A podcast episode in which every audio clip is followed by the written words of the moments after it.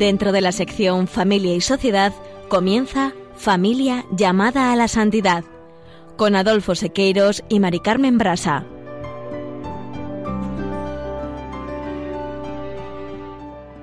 Muy buenas tardes, queridos oyentes de Radio María y familia Radio María. Bienvenidos al programa Familia llamada a la Santidad. Con alegría compartimos con todos ustedes este programa número 200. 200. Sí, ya el 200. ¿Y de qué vamos a hablar hoy, Mari Carmen? Pues mira, Adolfo, en el programa anterior habíamos comenzado con el himno a la caridad, escrito por Pablo a los Corintios, y que refleja algunas de las características del amor verdadero. Entonces, en el programa de hoy vamos a dedicarlo a la primera de las características, la paciencia, y en el que, bueno, pues nos vamos a plantear cómo debe ser nuestro amor cotidiano. En la sección Familia Semilla de Santidad, Juana, Julio y Pablo Seque presentarán hoy la vida de Santa Mónica, uno de los modelos quizá más reconocidos de mujer paciente, fuerte, cristiana ejemplar y luchadora sin desmayo en el sostenimiento y el estímulo de la fe familiar. Acabó por unir pese a las más recias dificultades en la fe y en el amor a Dios a todos los miembros de su familia, de la que formaba parte como primogénito el gran padre de la Iglesia, San Agustín de Hipona. No os perdáis su ejemplo de vida. Y en el colofón continuaremos dedicando el espacio a la virtud de la paciencia. Las pausas informativas estarán acompañadas por composiciones de nuestro colaborador Javier Segueiros. Y finalizaremos, como siempre, el programa con una oración permaneced en escucha, permaneced con nosotros en Radio María.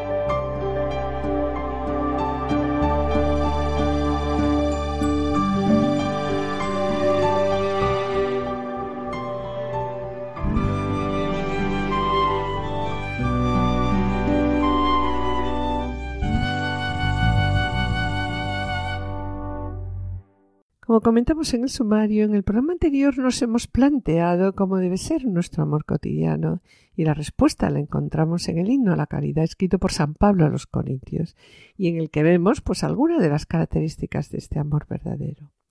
Y en este himno a la caridad, la Moris Letitia, en el apartado 90, presenta las características del amor verdadero y dice El amor es paciente, es servicial, el amor no tiene envidia, no hace alarde, el amor no es arrogante, no obra con dureza, el amor no busca su propio interés, no se irrita, no lleva cuentas del mal, no se alegra de la injusticia, sino que goza con la verdad.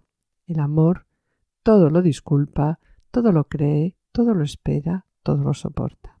La verdad, Adolfo, es que realmente. Sí, en este himno San Pablo nos presenta el amor como un camino por excelencia, y por eso es preciso y útil detenerse a pensar el sentido de las expresiones de este texto, para intentar una aplicación a la existencia concreta de cada familia y que iremos desarrollando en programas siguientes. Sí, sobre la paciencia, ¿qué nos dice la exhortación? Pues dice lo siguiente, y leo. La primera expresión utilizada de la paciencia es macrotimei. La traducción no es simplemente que todo lo soporta, porque esta idea está expresada al final también del versículo 7. El sentido de la paciencia se toma de la traducción griega del Antiguo Testamento, donde dice que Dios es lento a la ira. Y así lo recuerda el Éxodo cuando dice Dios compasivo y misericordioso, lento a la ira y rico en clemencia y lealtad. En números se vuelve a repetir. El Señor es lento a la ira y rico en piedad, que perdona la culpa y el delito, pero no la deja impune. La paciencia, por tanto, es una cualidad de Dios, del Dios de la alianza, que nos convoca a su imitación, pues también dentro de dónde, de la vida familiar. La exhortación destaca que la paciencia se muestra cuando la persona no se deja llevar por los impulsos y evita agredir. Sí, y si continuamos leyendo lo que nos dice aquí la exhortación, dice los textos en los que Pablo usa este término se deben leer siempre con el trasfondo del libro de la sabiduría, en el que dirigiéndose al Señor dice Te compadeces de todos porque todo lo puedes, y pasas por alto los pecados de los hombres para que se arrepientan. Continúa diciendo Por eso corriges poco a poco a los que caen, los reprendes y les recuerdas su falta, para que apartándose del mal crean en ti, Señor. Y aquí la Moris Letitia lo sintetiza diciendo que la paciencia de Dios es ejercicio de la misericordia con el pecador y manifiesta el verdadero poder. Y Adolfo, sobre el perdón y la paciencia, ¿qué nos dice el catecismo? El catecismo en el punto 1651 destaca que el hogar es así la primera escuela de vida cristiana y escuela del más rico humanismo. Aquí se aprende la paciencia y el gozo del trabajo, el amor fraterno, el perdón generoso incluso reiterado y sobre todo el culto divino por medio de la oración. Y volviendo de nuevo a la Moris Letitia, el punto 92 expone claramente qué es tener paciencia. Y dice, tener paciencia no es dejar que nos maltraten continuamente, o tolerar agresiones físicas, o permitir que nos traten como objetos. Pues sí, Adolfo. Y continúa diciendo, ¿no? El problema es cuando exigimos que las relaciones sean eh, perfectas, que las personas e ideales, ¿no? Que las personas sean perfectas e ideales, o cuando nos colocamos en el centro y esperamos que solo se cumpla nuestra propia voluntad. Entonces, ¿qué pasa? Pues que todo nos impacienta, todo nos lleva a reaccionar como con agresividad. Es verdad que si mm. no cultivamos la paciencia, siempre tendremos excusas para responder con ira y finalmente nos convertiremos en personas que no saben convivir, seremos antisociales e incapaces de postergar los impulsos y por tanto la familia se convertirá en un campo de batalla. Mm. ¿Cuántas veces? Por eso, aquí la palabra de Dios nos exhorta. ¿Y qué nos dice? Dice, desterrad de vosotros la amargura, la ira, los enfados e insultos y toda maldad. Esta paciencia se afianza cuando reconozco que el otro también tiene derecho a vivir en esta tierra junto a mí y bueno, pues así como es. No importa si es un estorbo para mí, si altera mis planes, si me molesta con su modo de ser o con sus ideas, si no es de todo lo que yo esperaba, si no es el ideal perfecto que yo esperaba. El amor tiene siempre un sentido de profunda compasión que lleva a aceptar al otro como parte de este mundo, también cuando actúa pues de un modo diferente a lo que yo desearía. Y ahora me pregunto, ¿por qué el apóstol Pablo en este himno comienza por la paciencia, no? Pues sí. ¿Y qué es la paciencia? Que la paciencia es aguantar todo. No, no, mira, Mari Carmen, no se trata de permitir, admitir agresiones, maltrato. ¿A qué se refiere cuando habla de la paciencia, sobre todo en el matrimonio? Pues a que muchas veces en nuestro matrimonio exigimos que las relaciones sean perfectas. Sí, como ya acabamos de comentar, ¿no? Sí. Era lo que estábamos diciendo. Sí. Que sean como hemos soñado. Pero la verdad es que nuestra esposa o esposo no son, ángeles. Y no nos hemos casado con un ángel, sino con una persona y esa persona amada puede vivir conmigo siendo como es, sin que pretenda hacerla a mi imagen y semejanza. Claro. Sí, Adolfo, me gustaría destacar lo que dice sobre la paciencia la bula Misericordia de Bultos. Cuando menciona entre las obras de misericordia espirituales la paciencia. Y ahí también de nuevo nos estimula a la paciencia a los esposos diciendo es mi vivo deseo que el pueblo cristiano reflexione sobre las obras de misericordia corporales y espirituales.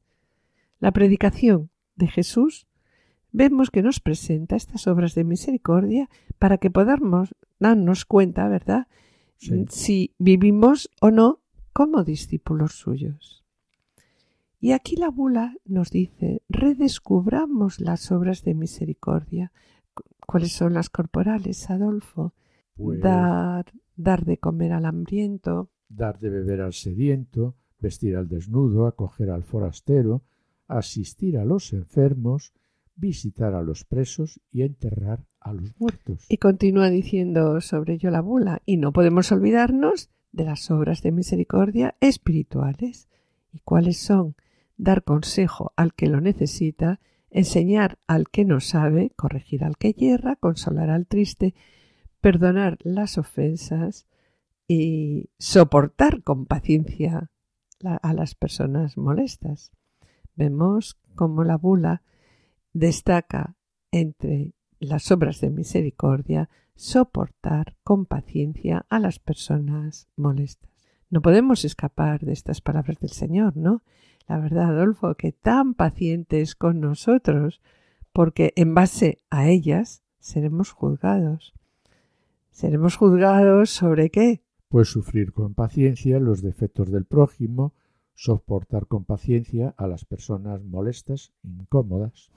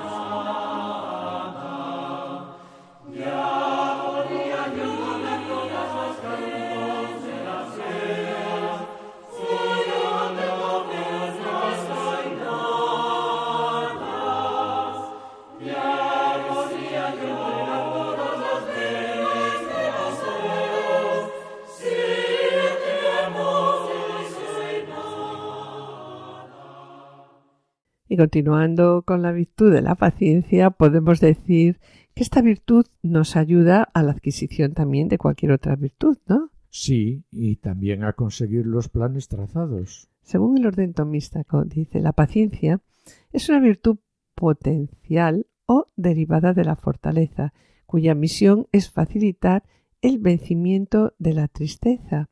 Y, y, facilitar el vencimiento de la tristeza, ¿para qué? Pues para no decaer ante los sufrimientos ya físicos como espirituales. Y yo me pregunto, ¿existe diferencia? Porque podemos ahí armarnos un poco de lío, ¿no? Sí, claro. Entre fortaleza y paciencia. Pues sí, Mari Carmen. Claro que existe una diferencia entre la fortaleza y la paciencia, que consiste en que por la fortaleza se soportan los males y los trabajos de mayor envergadura, incluso hasta la muerte, mientras que por la paciencia se toleran los sufrimientos de menor entidad, como por ejemplo cuando el bien que se desea pues no llega, sufre un retraso y eso pues nos produce tristeza. Sí, sí, es verdad. Vemos como el hombre, cuando está oprimido por la tristeza, se le concede la virtud de la paciencia, la virtud de la paciencia que fortalece el alma para que pueda aceptar el dolor y no verse deprimido ni oprimido por esa tristeza, ¿no? Como dice San Pablo. San Pablo que nos dice aquí dice, necesitáis la paciencia para que cumpliendo la voluntad de Dios alcancéis la promesa. Y el Señor que nos dice, por vuestra paciencia salvaréis vuestra alma. La paciencia, en efecto, según tanto, Santo Tomás, ¿no? arranca de raíz la turbación causada por la adversidad que quita el sosiego del alma. Y siguiendo con la diferencia entre fortaleza y paciencia, volvemos a decir que es propio de la fortaleza soportar no cualquier mal, sino los más difíciles. En cambio, a la paciencia corresponde la tolerancia de cualquier clase de males. Sí, como decías hace un momentito, ¿no? ¿Cuántas veces decimos ante una persona que sufre con paciencia, con paz y con alegría, decimos lo, al final, esta es una persona fuerte. Sí, sí, es se dice, es una persona fuerte. Porque, claro, la paciencia se ocupa principalmente de las tristezas. Sí, en efecto. Paciente no es el que huye, sino el que se comporta dignamente ante el sufrimiento de los daños presentes. Sí. Y el fin propio de la paciencia es que el hombre no deje de conseguir el bien de la virtud a causa de las tristezas por grandes que puedan ser estas, claro. Sí, y ahora me gustaría comentar sobre la paciencia una serie de sentencias de algunos sabios, ¿no? Todos recordamos ese verso tan conocido de Santa Teresa sobre la eficacia de la paciencia, cuando nos dice, y además lo empleamos todos muchas veces, la paciencia todo lo alcanza, ¿no? Y San Francisco de Sales también nos dice, no te apresures a responder hasta que no te acaben de preguntar. La paciencia y el tiempo hacen más que la fuerza y la violencia. Ten paciencia, ten paciencia con todas las cosas, pero sobre todo ¿Con quién tenemos que tener paciencia? Y lo comentamos eso también muchas veces. Pues con nosotros, con nosotros mismos. Hay que tener paciencia. Y también San Agustín sobre la paciencia afirma, la paciencia es un don de Dios tan grande que en ella se manifiesta incluso la paciencia del que nos la del da. Que nos la da ¿verdad? Y de ahí lo que dice, por la paciencia humana toleramos los males con ánimo tranquilo, es decir, sin la perturbación, la perturbación de la tristeza, para que no abandonemos por nuestro ánimo impaciente los bienes que nos llevan otros mayores. La verdad, cuando hablamos de San Agustín y la paciencia, y cuando él escribió esto sobre la paciencia, ¿en quién estaría pensando? Pues en su pobre madre Santa Mónica, ¿no? Sin duda. Modelo de paciencia para todos los padres y madres y cuya vida, mis queridos oyentes, vamos a relatarles esta tarde. Y también Santo Tomás presenta a la paciencia como una obra perfecta en la tolerancia a las adversidades, de las que se origina, en primer lugar, la tristeza moderada por la paciencia.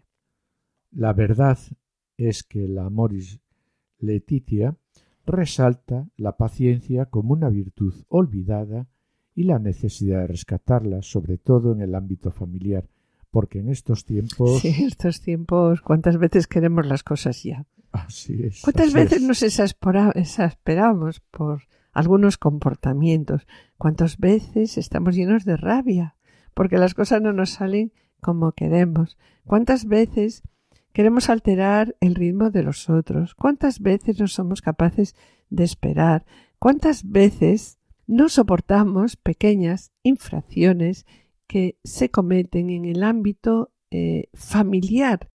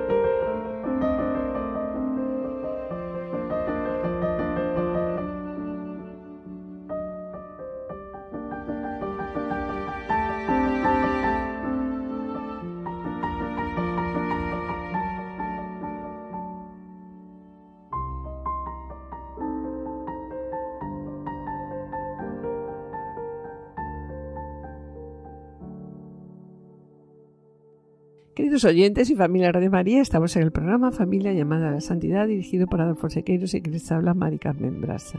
Finalizamos esta primera sección y antes de iniciar la segunda, quisiéramos adelantarles que en el colofón continuaremos hablando de la necesidad del cultivo de la virtud de la paciencia en el ámbito familiar. Y a continuación damos paso al espacio Familia Semilla de Santidad en el que nuestros colaboradores Juana Julio y Pablo Seque presentarán la vida de Santa Mónica modelo de mujer paciente, fuerte, cristiana ejemplar y luchadora sin desmayo en el sostenimiento y estímulo de la fe de su familia. No os perdáis su ejemplo de vida, permaneced con nosotros en Radio María.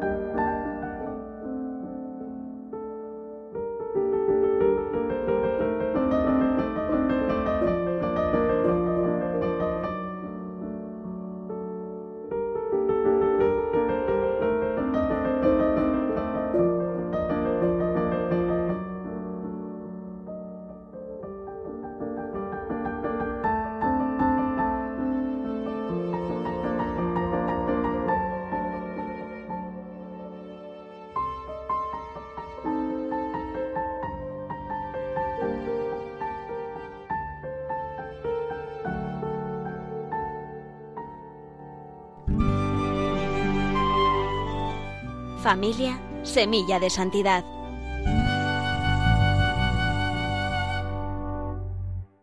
Muy poco es lo que se conoce de los orígenes de Santa Mónica, salvo la fecha y el lugar de su nacimiento.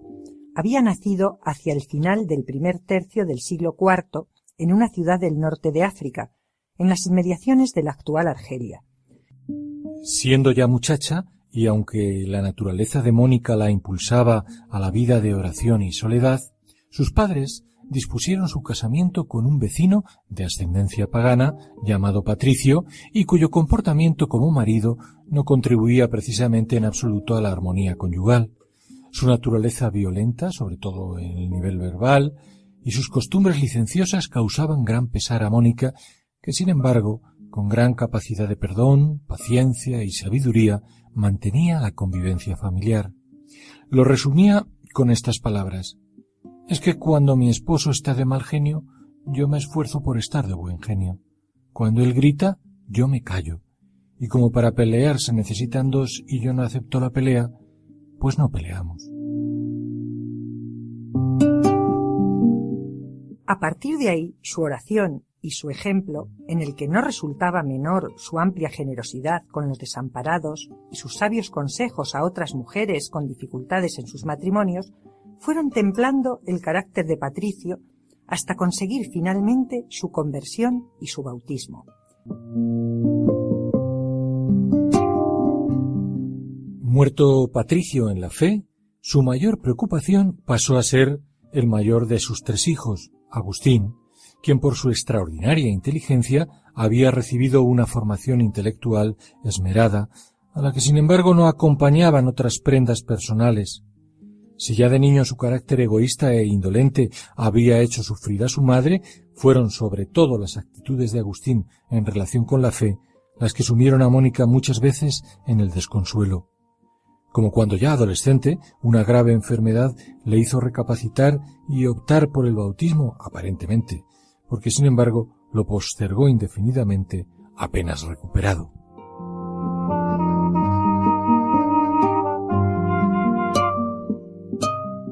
Aún más, la brillantez de Agustín en sus estudios, sobre todo en retórica, le servía en esencia para engreír su espíritu vanidoso. Mónica, sobrecogida por las blasfemias y desconsideraciones de su hijo, con todo el dolor de su corazón le cerró las puertas de la casa, por cuanto rechazaba albergar en su hogar a enemigos de Dios. Sus inacabables llantos y oraciones por la conversión de su hijo parecían no encontrar respuesta.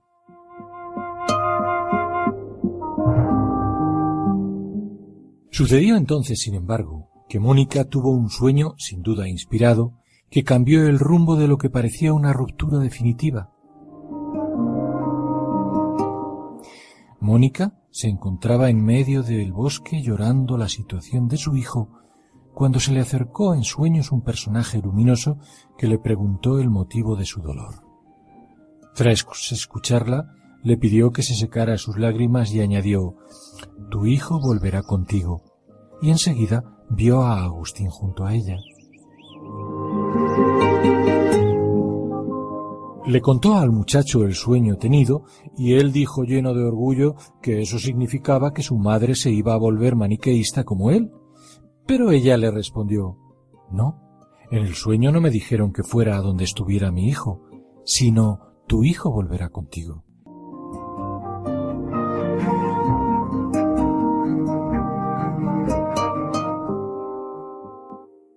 Las cosas, Mónica seguía insistiendo en buscar caminos para la, salvación de su hijo.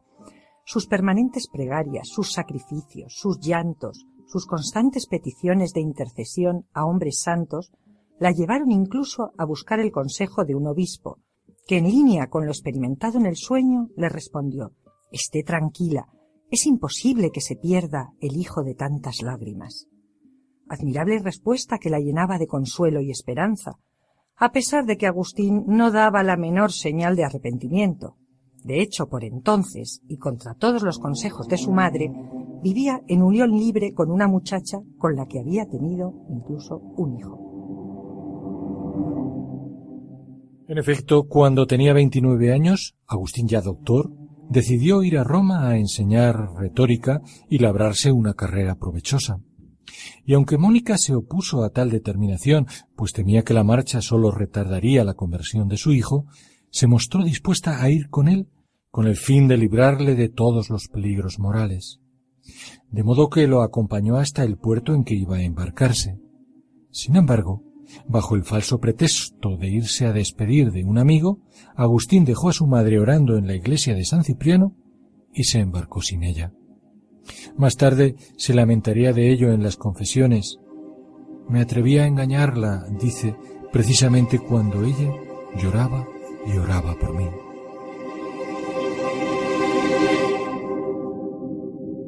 Muy entristecida por todo ello, Mónica, sin embargo, no desistió en su empeño y se embarcó hacia Roma en su busca.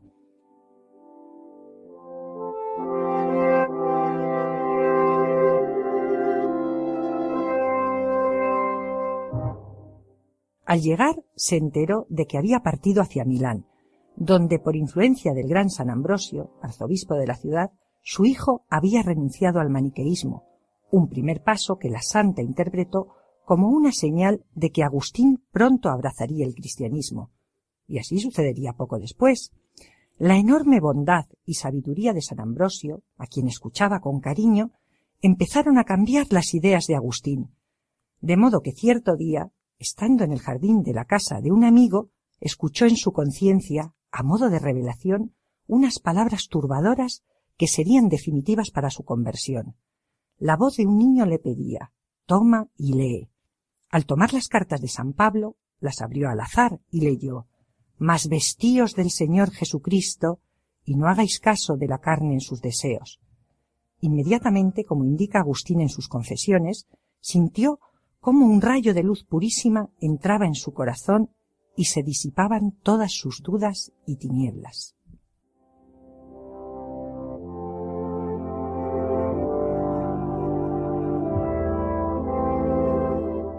Desde entonces se propuso firmemente cambiar de vida. Dejó sus costumbres perniciosas, se instruyó con toda gravedad en la fe católica y abandonó toda pretensión carnal optando por el ascetismo. Pocos meses después, en la fiesta de la Pascua de Resurrección, se hizo bautizar por San Ambrosio en presencia de su madre Mónica, que al fin veía cómo todas las lágrimas vertidas por su hijo lo habían conducido no a ella, sino al camino del Señor. Poco después comenzó a sentir fiebre, su estado se agravó y en pocos días se puso en camino al Padre. Lo único que pidió a sus dos hijos es que no dejaran de rezar por el descanso de su alma. El santo escribió Si alguien me critica por haber llorado menos de una hora a la madre que lloró muchos años para obtener que yo me consagre a ti, Señor, no permitas que se burle de mí. y si es un hombre caritativo, haz que me ayude a llorar mis pecados en tu presencia. La Iglesia venera a Santa Mónica, esposa y viuda, cuyo ejemplo y oraciones resultaron decisivas en su conversión y santidad de su esposo y de su hijo.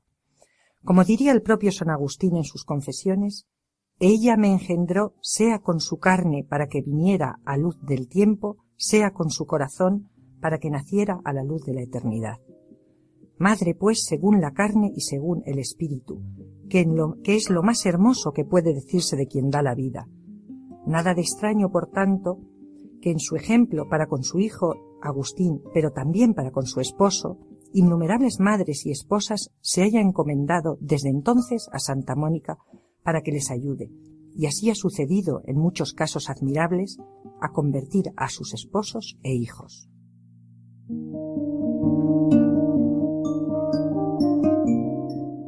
Pocos casos, como en ella que es, y seguimos la oración canónica que la Iglesia le dedica, espejo de esposas, modelo de madres, consuelo de viudas, mujer admirable, a quien Dios infundió el espíritu de oración y concedió aquel don de lágrimas con que supo hacer violencia al Dios de las misericordias, para que se compadeciera de sus gemidos, escuchara sus plegarias y le concediera el fin de todos sus deseos, en pocos casos como en ella decimos, viene a cumplirse tan esclarecidamente la semilla de santidad que Dios hace fructificar en las familias que se sacrifican y oran con constancia por sus miembros.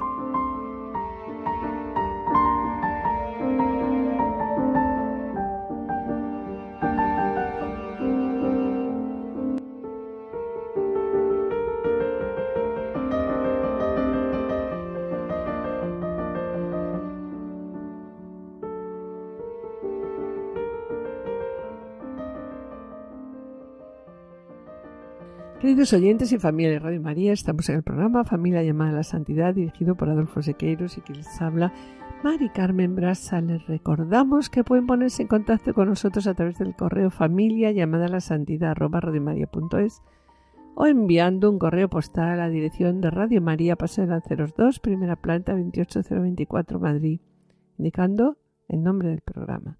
Familia llamada a la santidad.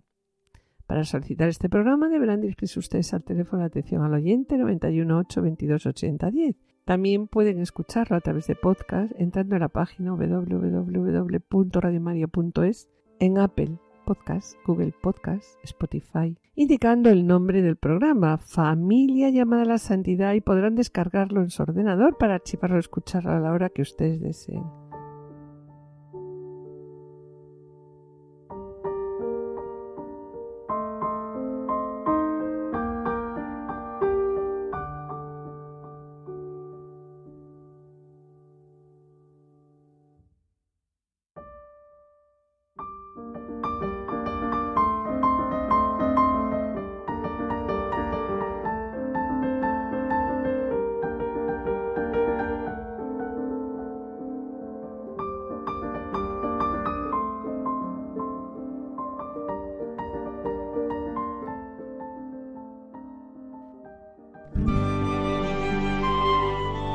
Colofón.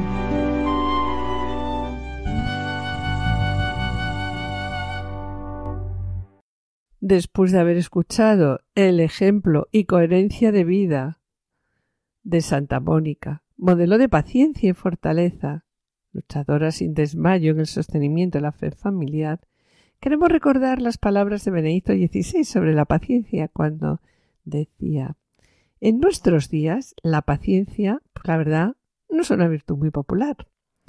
Y es que, Adolfo, en la era de los megabytes por segundo, la simple idea de tener que esperar por algo resulta frecuentemente insoportable. ¿eh? ¿Cuántas veces? Piensa tú y yo, Sí, sí. Pensamos, ¿cuántas veces nos hemos desesperado por los atascos en medio del tráfico? O también porque la señal de Internet es algo lenta o tardamos unos minutos en cargar algo. O quizá porque la tan esperada respuesta a aquel mensaje de texto no llega. Y no digamos si nos quedamos unos minutos sí. sin wifi. Uh, Si no Sí. sabemos qué hacer. pues no, de verdad, pero de verdad no sabemos Sí, qué hacer. no, no, si, si se nos estropea el móvil o si dejamos el móvil abandonado en un lugar y estamos, pues, un par de horas sin el móvil. Es verdad que en estas ocasiones en que nos sentimos frustrados y con gran ansiedad, porque nuestros planes no se llevan a cabo en la forma y en el momento que queremos, o en aquellos momentos en que sentimos tristeza por no poder cambiar alguna situación que nos agobia. Sí, la verdad es que es normal caer en estos estados de ánimo alguna, alguna vez, vez. pero lo que no es normal es permanecer en ellos. Y esto es algo que cada vez ocurre con más frecuencia. Ante estas situaciones debemos tener presente las hermosas palabras de Santa Teresa. Sí, verdad que qué bonitas son Sí. cuando dice nada te turbe, nada te espante. Dios no se muda, la paciencia todo lo alcanza. Quien a Dios tiene, nada le falta.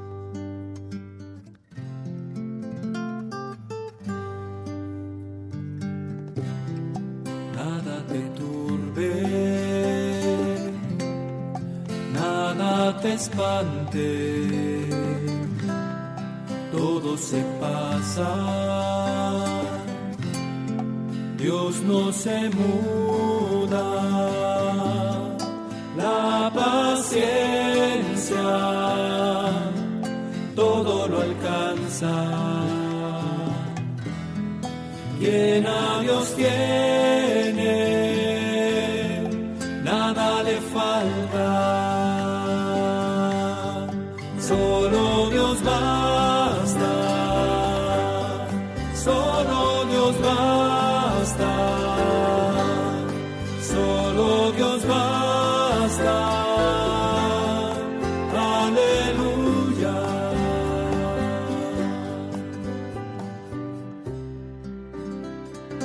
sobre lo que acabas de decir, Adolfo, también me gustaría comentar lo que expone el portal catholic.net sobre la paciencia. Y nos dice que es verdad que los avances tecnológicos, la facilidad en las comunicaciones, la permanente conectividad, el afán de producir, la necesidad de competir y otros factores más han hecho que vivamos a un ritmo vertiginoso, en el que reina la prisa y reina lo urgente, provocando un alejamiento del imprescindible valor de la paciencia. Porque es verdad, ¿no? Todo lo queremos para allá. Es que nos pasa a todos, y si nos pasa a nosotros que tenemos ya mucha edad, imaginaros a la gente joven, entonces no existe la mínima tolerancia, ni siquiera a corto plazo.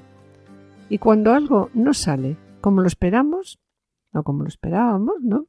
Brota la impaciencia, llegando muchas veces a la falta del respeto con los demás. Es verdad que nos cansamos, nos impacientamos y luego pues las palabras que dirigimos pues no son las correctas. Sí, la paciencia es un valor, Ujú. Mari Carmen. Es una forma de vida en donde prima la serenidad y el autocontrol. La paciencia es fortaleza para aceptar con calma el dolor y las pruebas que la vida nos pone para el continuo crecimiento interno. Y hay que preguntarse De nuevo. otra vez, ¿qué significa tener paciencia? Tener paciencia significa esperar, soportar sin alterarse ante un retraso o una situación molesta. Sí, paciencia es perseverar, es esperar el tiempo que sea necesario para terminar algo. Y además es la capacidad también la paciencia para hacer trabajos minuciosos o laboriosos. Muchas veces decimos, ¿verdad? Se ve además desde niños chiquitillos. Este niño tiene mucha paciencia porque arma muy bien los Lego, ¿sabes? Bueno, pues la paciencia también significa tener autodominio. Cuando no se puede controlar, pues la manera de actuar de una persona, o cuando las cosas no nos salen como uno quiere. Ser paciente es ser sereno y tolerante, que tampoco existe en estos momentos, una gran tolerancia, ¿no? ¿Frente a qué? Frente a las dificultades. Sí, y cuando se vive con paciencia las situaciones adversas no nos alteran, y la persona paciente tiende a desarrollar la capacidad para ver con claridad el origen de los problemas en la mejor manera de, gracias a esa paciencia, poder solucionarlos. Y la paciencia también, pues es el rasgo, es un rasgo de una personalidad madura, ¿no? Esto hace que las personas sean capaces de esperar con calma a que las cosas sucedan, ya que piensan que las cosas que no dependen eh, estrictamente de uno, pues tenemos que darle tiempo, ¿no? Está claro, por todo lo dicho, que la paciencia no tiene ninguna relación con la indiferencia ni con la pasividad. Sí, y quisiera añadir que es necesario eh, ser paciente con uno mismo. Yo eso es lo que veo también muy difícil. Pero también con los demás y con todas las personas que nos relacionamos. Pero en primer lugar, insisto, con uno mismo. El aprender a autorregularse, es decir, a respirar profundo, Actuar de manera calmada y respetuosa es una muestra de paciencia con uno mismo. Sí, Adolfo, de lo que acabas de comentar me lleva a recordar a mi padre, que de vez en cuando, ¿te acuerdas? nos leía, sí. sobre todo en Navidad, se sentaba allí en un sillón y nos leía a todos unas máximas, que no sé de dónde sacaba aquellas máximas, para ser santos. Y entre estas máximas destacaba aprender a autorregularse para el cultivo de las virtudes, el cultivo de la paciencia. Y ahí nos decía que antes de hablar, sobre todo si estás enfadado, cuenta hasta diez. Y no solo lo decía, sino que nos educaba diariamente en ello.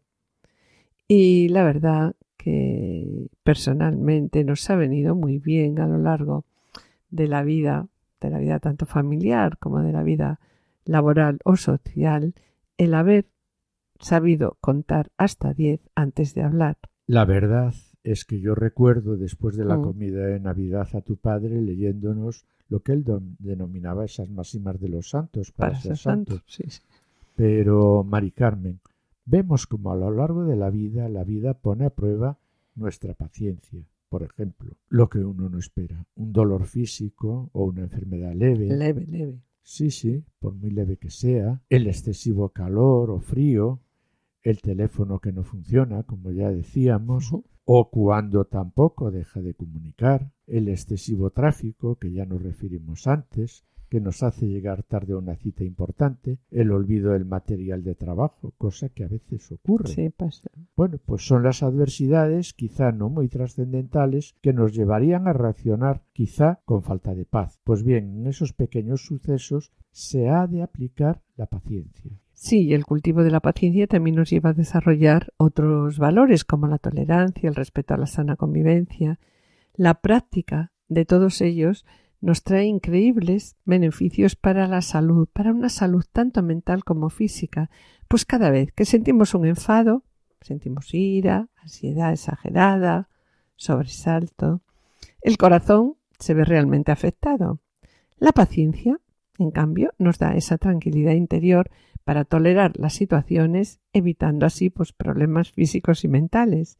El cultivo de la paciencia, como decíamos hace un momentito, no, también nos enseña a saber esperar, a hablar de manera adecuada en cada momento, a callar cuando es conveniente, así como también a evitar roces, silenciar cotillos ajenos, y, también silenciar dolores propios, porque las lamentaciones y las penas ajenas oscurecen el día y entristecen el corazón. La paciencia nace espontáneamente en los padres y en las madres cuando empiezan a educar a sus hijos en las virtudes y valores humanos, enseñarles a andar, a comer, a hablar, a leer, a convivir y en mi experiencia personal como pediatra he escuchado a padres y madres la valoración y el reconocimiento que hacían de la paciencia que habían tenido con ellos sus padres. Sí, y en el matrimonio, la paciencia, ¿no? Debe ser uno de los principales soportes de las relaciones matrimoniales, haciendo verdadero ejercicio de tolerancia para tener una buena convivencia. El ejercicio de la paciencia, como decíamos antes, junto con la tolerancia y la prudencia, evite tomar malas decisiones trascendentales e irreversibles casi siempre bajo la premisa de que la vida no es fácil y que nadie es perfecto, eh, mucho menos cuando estamos enfadados. Ahí lo que no tenemos es la paciencia de analizar con detenimiento y sin pasión. La paciencia, por lo tanto, es un componente importantísimo en las relaciones interpersonales, en la familia, en las relaciones entre padres e hijos, entre jóvenes y mayores, ¿no? entre maestros y alumnos, entre empleados y empleadores, los hijos, eh, es verdad, como comentaste tú también hace un momento, ¿no? Son una fuente inagotable de ocasiones para ejercitar la paciencia e irles modelando poco a poco para su beneficio mutuo. ¿Cuántas veces, no? Eh, a través de la paciencia fomentamos y ayudamos la adquisición también de otras virtudes importantes para la vida cotidiana. La sí, la paciencia también, si se fomenta y se usa bien, ayuda a adquirir otras virtudes importantes para la vida cotidiana, a obtener los objetivos programados, a formar la integridad de los padres y de los hijos, a sobrellevar la tristeza y los sufrimientos tanto físicos como mentales, a templar y controlar el carácter, a soportar los infortunios, sufrimientos ligeros o pesados, y hacernos más tolerantes, más generosos, más diligentes y dispuestos con los demás. Es cierto que la paciencia da equilibrio y vigor a la personalidad y nos hace cada vez más tolerantes, comprensivos y fuertes para soportar los contratiempos con mucha más fuerza y sin andar con lamentaciones. Sí, por otro lado, tanto tú como yo, hemos dedicado una parte de nuestra vida ¿no? a la investigación científica, la paciencia produce la mayoría de los éxitos de los in- inventores e investigadores, ya que les permite alcanzar el triunfo a base de qué? A base de repetir, repetir, repetir ensayos, corrigiendo y volviendo a empezar tantas veces como sea necesario hasta conseguir el objetivo buscado. Muchas veces ha sido en investigación más importante la paciencia que el talento. También, por otro lado, por ejemplo, los deportistas, ¿no? Eh, buscan sus éxitos en la paciencia, insistencia y dureza de sus entrenamientos. La paciencia, ¿no? Es dar una oportunidad al tiempo, es el sosiego que neutraliza la ansiedad y la desesperación e infunde fortaleza a las personas para soportar con resignación el sufrimiento. Sí, también la paciencia no es pasividad ante el sufrimiento y no es reaccionar o un simple aguantarse, ¿verdad? Mm. Es tener la fortaleza para aceptar con serenidad el dolor y las pruebas que la vida pone en nuestro camino para fomentar nuestra fortaleza. La paciencia permite ver con claridad el origen de los problemas y la mejor manera de solucionarlos, evitando caer en la desesperación por las prisas y sin haber escuchado previamente y razonado con uno, con uno mismo antes de tomar una decisión y actuar. Sí, bueno, y la paciencia también es un rasgo de la personalidad madura. Hace que las personas que tienen paciencia sepan esperar con calma a que las cosas que no dependen estrictamente de uno, como dijimos hace un momento, hay que darles tiempo y sucederán cuando tengan que suceder. La paciencia permite desarrollar también la sensibilidad para identificar el origen y las soluciones a los problemas y a las contrariedades, a las alegrías, a los triunfos y fracasos de cada día, así también como poder afrontar la vida de una manera optimista, tranquila, armónica y feliz. La paciencia, eh, Además, ¿verdad? además, es la virtud humana que sin lamentaciones hace a las personas tolerar, comprender, padecer y soportar los contratiempos y las adversidades con esa fortaleza que hablábamos antes, moderando las palabras y la conducta para poder actuar de manera acorde en cada situación y momento, no hiriendo los sentimientos de los demás y sin demostrar indiferencia o insensibilidad o desprecio.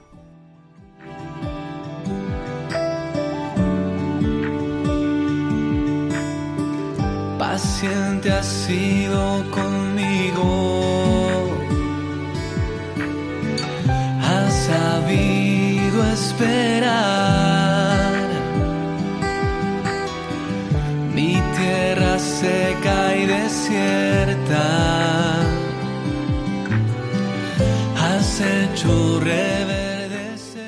Y ahora, mis queridos oyentes, a modo de reflexión personal, vamos a plantearnos unas preguntas sobre nuestra paciencia. Bueno, me atrevería a decir que no tengo defectos, absolutamente nada que pueda molestar a mi esposa, esposo o a mis hijos. ¿Cuál puede ser la causa de los roces leves que tengo con mi familia y también con los demás? ¿Y cómo vivo los sufrimientos y dolores? ¿Soy de los que me hundo con ellos o por el contrario? ¿Esos sufrimientos me ayudan a madurar y a crecer? Creo también que el mundo es redimido por la paciencia de Dios, destruido por la impaciencia de los hombres. ¿Cómo vivo yo la paciencia con ese sentido de redención? Para mí tolerar es respetar al otro, siempre y cuando no esté la verdad objetiva y absoluta en juego. Para mí, como persona, tolerar es el ser jóvenes, el estar actualizados, el llevarse bien con todo el mundo,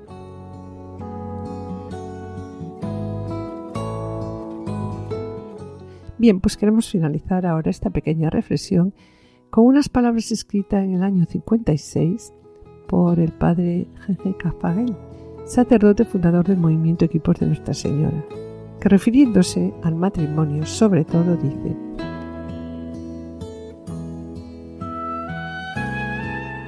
Tu amor sin exigencia me disminuye.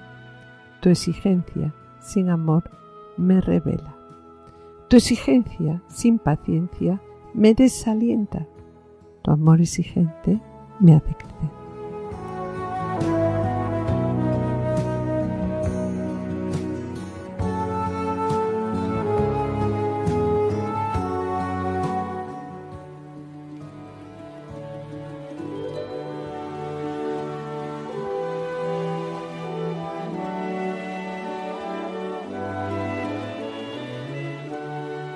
Hoy, queridos oyentes, queremos terminar el programa con esta oración. Señor, el amor es paciente. Concédeme saber esperar el tiempo de cada uno. Señor, el amor es benevolente. Ayúdame a desear siempre el bien de los demás antes que el mío, aunque me cueste. Señor, el amor no es envidioso. Enséñame alegrarme de los éxitos de los demás. Señor, el amor no se jacta, dame la humildad de reconocer tus dones. Señor, el amor no es arrogante, guíame para poner a los demás en el centro. Señor, el amor no falta al respeto, haz que pueda ver tu rostro en el otro. Señor, el amor no busca su propio interés.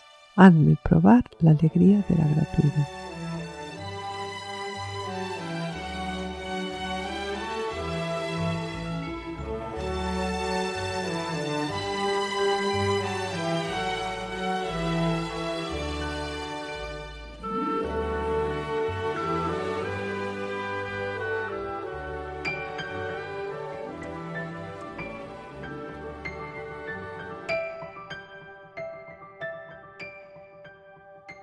Y bien, mis queridos oyentes, con pena, como os decimos siempre, tenemos que despedirnos.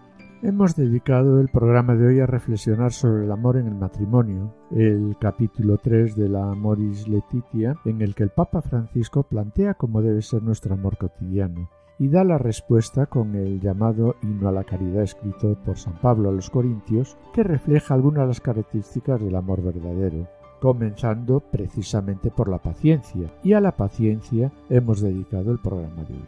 En la sección Familia Semilla de Santidad, Juana Julio y Pablo Seque han presentado la vida de Santa Mónica, uno de los modelos más reconocidos de mujer paciente, finalizando como siempre el programa con una oración. Agradecemos a los asistentes el control de, control de sonido, toda su ayuda y colaboración y esperamos estar de nuevo con ustedes en el próximo programa. Muchas gracias por su atención, hasta la próxima audición y que el Señor les bendiga. A continuación damos paso al programa Voluntarios con Lorena del Rey y David Martínez. No se lo pierdan, permanezcan a la escucha, permanezca con nosotros en Radio María.